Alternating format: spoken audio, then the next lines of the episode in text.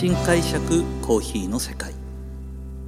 私丸るコーヒーの代表後藤英二郎がコーヒー文化が香る北海道札幌からコーヒーについて独自の視点で語っていく番組です。今回はコーヒー豆の生産地ガテマラ編ですね。えー、ガテマラは本当に僕にとってはあのコーヒーの生産地と出会った場所というふうに、えーと、くくられます。私が初めて生産地に行ったのは2012年なんですね。でこの時に訪れた生産地はガテマラとホンジュラスです。で2012年そして2016年そして、えー、2019年2020年の4回、えー、もうガテマラには行っています。ガテマラのイメージというとですねあのアンティグア山という山があるんですけどもあの湖を有している、えー、山の名前なんです。このアンティグアというエリアが、えー、ガテマラでは比較的有名です。それとガテマラは山の標高の高いところでコーヒーを作るのであの標高で格付けされますね。なので、あの SH なんとかと、ストリクトリーハードみたいな形で、えーと通常のコーヒーっていうのは、その標高別に分かれたものが日本には入ってきます。で特に豆質的な一般的なイメージもですね標高の高いところで取れるのでしっかりとハードビーンっていって豆が硬くて水分もしっかり含んでいて、えーと、豆粒も大きいものも多かったので、えー、深入りにしてしっかりとコクと苦みを出せるコーヒーの代表的なコーヒーの一つですね。えー、深入りにするものだと、まあ、インドネシアのマンデリン屋なんかも結構代表的なんですけど、まあ、マンデリン屋なんかは結構ドロッとした、まあ、あのアーシー土っぽいような味わいだとか、えー、とその複雑な、えー、と味わいが出るんですけどガテマラは、えー、と本当にキャラメルだとか、えー、とその甘さを伴った綺麗な深入りのコーヒー、まあ、程よいマット感もあってですね非常に状態がいいというふうに思っていました。で私も、えーと、2000年代にさまざまな、えー、カップオブエクセレンスのコーヒーを、えーと、鑑定する機会があった中でもガテマラのコーヒーってやっぱり美味しいなって思っていたのであの一番最初生産地行くならガテマラ行きたいなっていうふうに思って、えー、ガテマラに行ってきたのが一番最初です。でガテマラに初めてそれこそ僕は生産地に入った時に思ったことはあのコーヒーの生産地って本当に山の上で青々と茂っている感覚はすごく受けましたああ本当に綺麗だなという形で山を巡っていました。でアンティグアの方に行くとですねその湖の周りにいくつもの農園があって、えーと、農園違いのテイストってどうやって出るのかなと思ったんですけどもなかなか鑑定してもそうそう取れなかったんですね。取れなかった理由ははっきりと分かって、えーと、農園はもう隣り合わせに、まあ、畑があるようなところが非常に多くて結局テノワールの差はさほどないそれとさあのガテマラの生成方法っていうのは伝統的なオッシュドコーヒーのやり方を、まあ、長く継承してやってるのでどこの農園も別に特別な処理をその時代2012年はあまりしていなかったんですね。なのでどこのテイストも比較的似てくるなというようなことが、えーと感想としてはありました。ただですねこの時少し有名になっていたエル・インヘルトえー、コーヒー好きな方だとちょっと聞いたことあると思うんですけども、えーと、アンティグアの地域ではなくてウエウエテナンゴという、えー、エリアに、えー、とっても有名な農園があったんですね。エルインヘルトこの時はパカマラシュっていう大粒豆がすごく綺麗で、えーと、コクのあるコーヒーだったんですよ。そしてさまざまなコンテストで上位に入ってくる農園だったんですけどもここに行きたいというリクエストを出したのが失敗でした。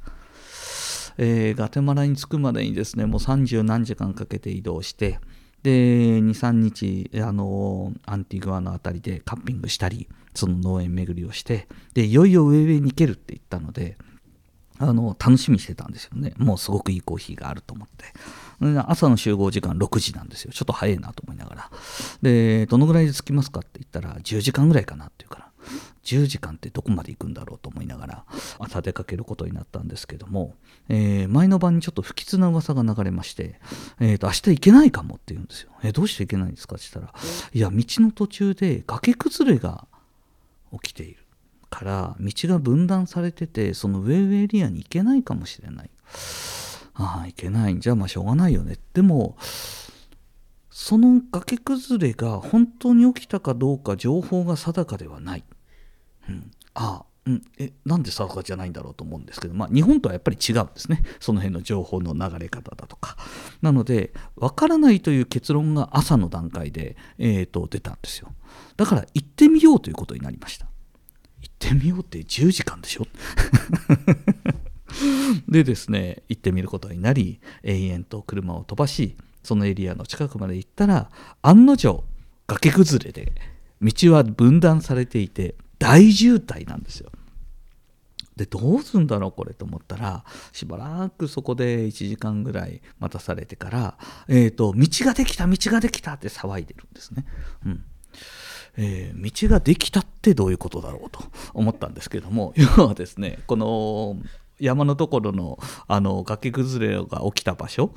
を迂回するように一旦道路を外れて川に降りて川から、えーと、元の道に戻るというルートを何か、えーと、車が走った結果戻れたというところが分かったらしいんですよ。でそこにですねまたさまざまな車が、えーと、そこが行けるということで流れ込んでで結局ですね、えー、とその日その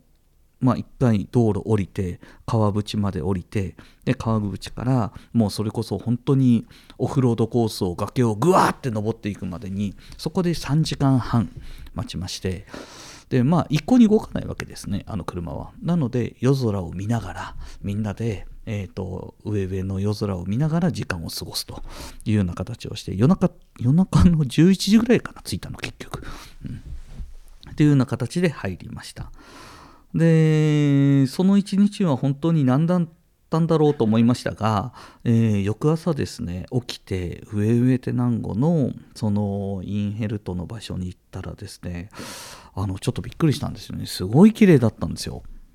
えー、どんな綺麗だったんだろうと思って、まあ、そのエルインフェルトの特徴はですね本当にテノワールが、えーと、しっかりとしていて、えーと、驚いたことが2つあります。まず1つはですねそのエルインフェルトの農園っていうのは窪地の真ん中に農園のその生成の処理場があって、えーと山に囲まれてるんですよね。あのちょっと扇形になっているような感じになっていてなのでそこはですねあのー、農園というかその農園主が豆を集める場所を中心に円形に山に囲まれているので、えーと、日の当たり方がやっぱり変わるんですよ。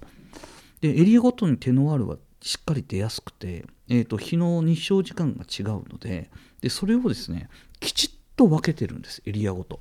えー、ちゃんと名前がついていてでこのエリアには何の品種を植えているっていうのは僕たちが言っても分かるようにちゃんと貼ってあるんですよね。でさらに驚いたのはその中で今までまあその時初めて、ねまあ、ホンジュラスから入ってガテマラ入ってるのでホンジュラスの農園の豆の管理方法やガテマラのアンティグアの豆の方法を見ていてあこんな感じで豆の管理してるんだなっていうところでまあ正直これ本当にこのまま日本に入ってくるのかなぐらいな管理方法が多かったのが実情でした。でもエルインフェルトに行った時に、えーと、はっきりと,、えーと、ここの農園がなぜ素晴らしいのかっていうのはその農園の管理方法で分かったんですよね。まあいろんな品種を育てていました。でもそのこう品種を、えーと処理する場所は1箇所しかないんですね1箇所しかないんですがその処理のたんびにしっかりとその品種が何の品種って複数人で働いててみんな分かるようにちゃんと一つ一つポールを立ててそこに品種の名前書いてあるんですよ。でその品種をちゃんと移動するたんびに品種が分かるようにちゃんと管理していてでその工場の責任者のノートを見た時びっくりしたんですよねすごい細かく管理していてあやっぱり品質っていうのはもちろん土地の持っているポテンシャルはあるけれど農作物である以上はその品質管理っていう細かなその、えーと、品種分類ということをしないと美味しくならないんだなって。でその農園は本当にエルインヘルトはですねその頃はえーと、その大粒豆でしたけどもその後もですね実は何回か行く機会があった時には今度は新しい品種、まあ、それこそ、えーと、僕が今取り組んでるゲイ車種やなんかも、えー、しっかりと、えー、取り組んでそのポテンシャルを引き出すことができた、えー、代表的な農園でもあります。なのでこのガテマラ行った時にはですねコーヒーの品質っていうのが初めていろいろと分かるというような経験をさせてもらいました。でこの時学んだことはコーヒーが持っている可能性とその初めてコーヒーチェリーの、えー、見ましたし、えーと、コーヒーの花の香りやなんかも書かせていただいたので、えー、コーヒーが持っている可能性を一番最初に感じたのがこのガテマラですね。でしばらく実は行ってですねただあの生成方法とか大きく取り組みを変えてきているエリアではなかったんですよというのももともとガテマラというのは世界的にも評価が高くて一定水準の所得があり感じはやっぱりしていましたその分だけ世界が懸命にその品質に取り組んで改革をしていったという感覚よりはこれ完全に僕の解釈ですけどもちょっと遅れを取ってるなっていうのはえーと、2010年前後ぐらいの感覚ですね、うん、なんか新しくなんかテイストをググッと,、えーと、トップクラスは変わってるんですけども中間クラスが上がってこない感覚を受けていました。ちょっと他の国に比べると僕にとっては物足りないなというような感じを受けてたんですがあれまた新たな動きができてきたぞっていうのがここ近年23年のお話です。そこで私は2019年からまた新たに行き始めて、えー、そこで出会ったですね、えーと、エドワルドという人物がいるんですけどもこのエドワルドというのは、えーと、カップ・オブ・エクセレンスのヘッドジャッジを昨年は多分世界中で一番ヘッドジャッジをやった人物です。まあ、ヘッドジャッジっていうのはその大会を全部リーディングして味の基準を作る人なんですけども、まあ、あのブラジルのヘッドジャッジもやりましたし、えー、他の国のヘッドジャッジもやっていて多分世界中の今品質をよくするよく知る人物の一人ですね。でこの方が実は2019年久々に訪れた時にまあたまたまなんですけどちょうど独立されてインポーターを始めるタイミングだったんですよ。で私たちはそれを、えー、ぜひ訪問したいということで、えーと、日本の、えーとまあ、生産者の団体としては初めてこの、えー、エドワルドのオフィスに行ってちゃんと鑑定をさせてもらうというような恵まれた機会をいただきました。でただこれツアーの後半だったんですよ。なので、えーと僕もある程度買い付け量も確定させてたんですよね。でやっぱり行ってみたら鑑定してみたら全然違ったんですよ。なのでまあちょっとボリューム増やして買わせていただいてでも実際日本に入ってみないとわからないのであの帰ってきてから半年後日本に入ってきて実際に焙煎して、えー、鑑定してみたらやっぱり全然違ったんですよね。すごいあの全然違う。カテマラにちゃんといいコーヒーあるんだ。って逆に思うぐらいえー、それが2019年でした。で、今年もですね、えー、去年ですね、去年2020年の3月も、えー、どうしてもここには行きたいということで、えーと、この年は、えーまあ、ニカラグアから、えコスタリカまで入って、通常、まあえーと、2カ国行ったら1回帰ってくるんですけども、行ったり来たりするのは、その前の年、すごい大変だったので、実は2019年、え2週間、え中米行って、1週間帰ってきてまた2週間中米に行くっていうツアーをやりまして、えー、4回時差ボケするという4ボケやってですねすごいつらかった辛かったんですよ、はい、なのでそれはもうやりたくないということで、えー、去年はニカラグアコスタリカ行った後にそのまま、えーと、ツアーはのファームツアーはなくていいのでエドワルドのところでカッピングがしたいって言ったんですよね。でそこでエドワルドとまた直接、えーと、カッピングをしてまた素晴らしいコーヒーが出てきたんですけども、えー、2020年はですね昨年ちょっと僕の中では物足りなさもあったんですよね、まあ、昨年すごく期待値以上に応えてくれたのでもう完全に僕の欲求でしかないんですけどもでも世界でのトッップクラスを知る人間が出してくるカップとしてはもっといいのあるんじゃないだろうかと夜な夜なですねえーとまあその後食事に行く機会があったのでエドワルドのおすすめのステーキハウスに行ってステーキを食べながらエドワルドもっといいコーヒー持ってんじゃないのって詰め寄ったんですよ。まあ、あのお酒も飲んでたので かなり世界的には有名な方なんですけども もっとあるでしょっていうふうに詰め寄ったらあるのはあるただやっぱり世界中からオファーもあるし高いよっていうふうに言われたので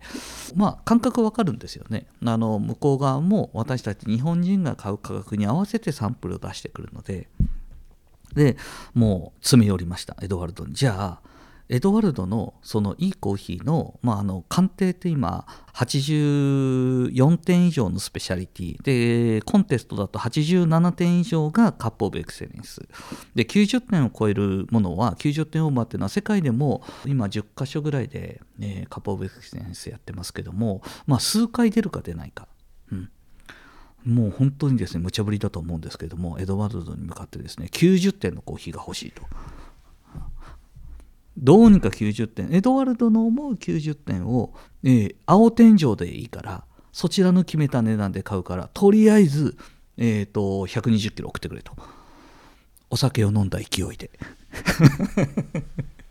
頼んだんですよ。ちょっと困った顔してましたけど、えー、それでも「いやいいよ」じゃああの用意するって言ってくれてでなんかギリギリまでなかなかリストが出てこなかったんですけども送ってくれたんですよね。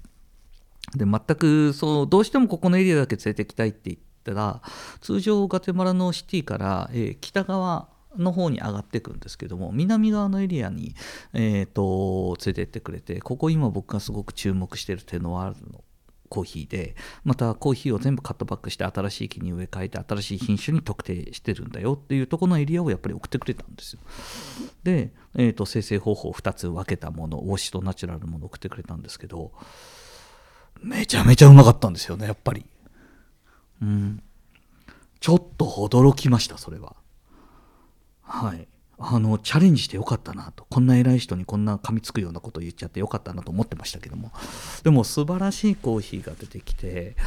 あやっぱりガテマラもやっぱりそのちゃんと味の見れる人がえーと、リーディングした上で生産者にこういうコーヒーを作ったらやっぱりエドワルドの思いもですねガテマラ素晴らしいコーヒーがあるはずなのに、えーと、それをちゃんと処理できていなくて PR できてないからやっぱり値段が上がりきらない一般一般的なコーヒー。で自分がより知ってることを生産者にきちっと,、えーと伝えていっていいコーヒーを作ってくるとやっぱり生産者も豊かになるし、えー、国が豊かになるっていう思いから、えーと、されてるということはよく分かったので、まあ、ここのつながりはですね今後もしっかりと,、えーとつなげながらいいコーヒーを札幌に持っていきたいと思っています。まあ、このようにですね、まあ、本当に私自身の独自の視点で、えーと、コーヒーのことを話させていただいています。えー、丸見コーヒー店のこのガテマラのコーヒー、今ちょうどありますね。はい。なので、来年以降も取り扱えれるようにということですけども、まあ、どちらかといえば、同じコーヒーを買おうとはそもそも思ってないので、まあ、どんどんどんどん、あの生産、生産者に近い人方が紹介してくれるいいコーヒーをですね、紹介していきたいと思いますので、えー、札幌市内のお店の方にお立ち寄りください。そして、ぜひ、自分に合うコーヒーを見つけていただきたいと思います。本日もありがとうございます。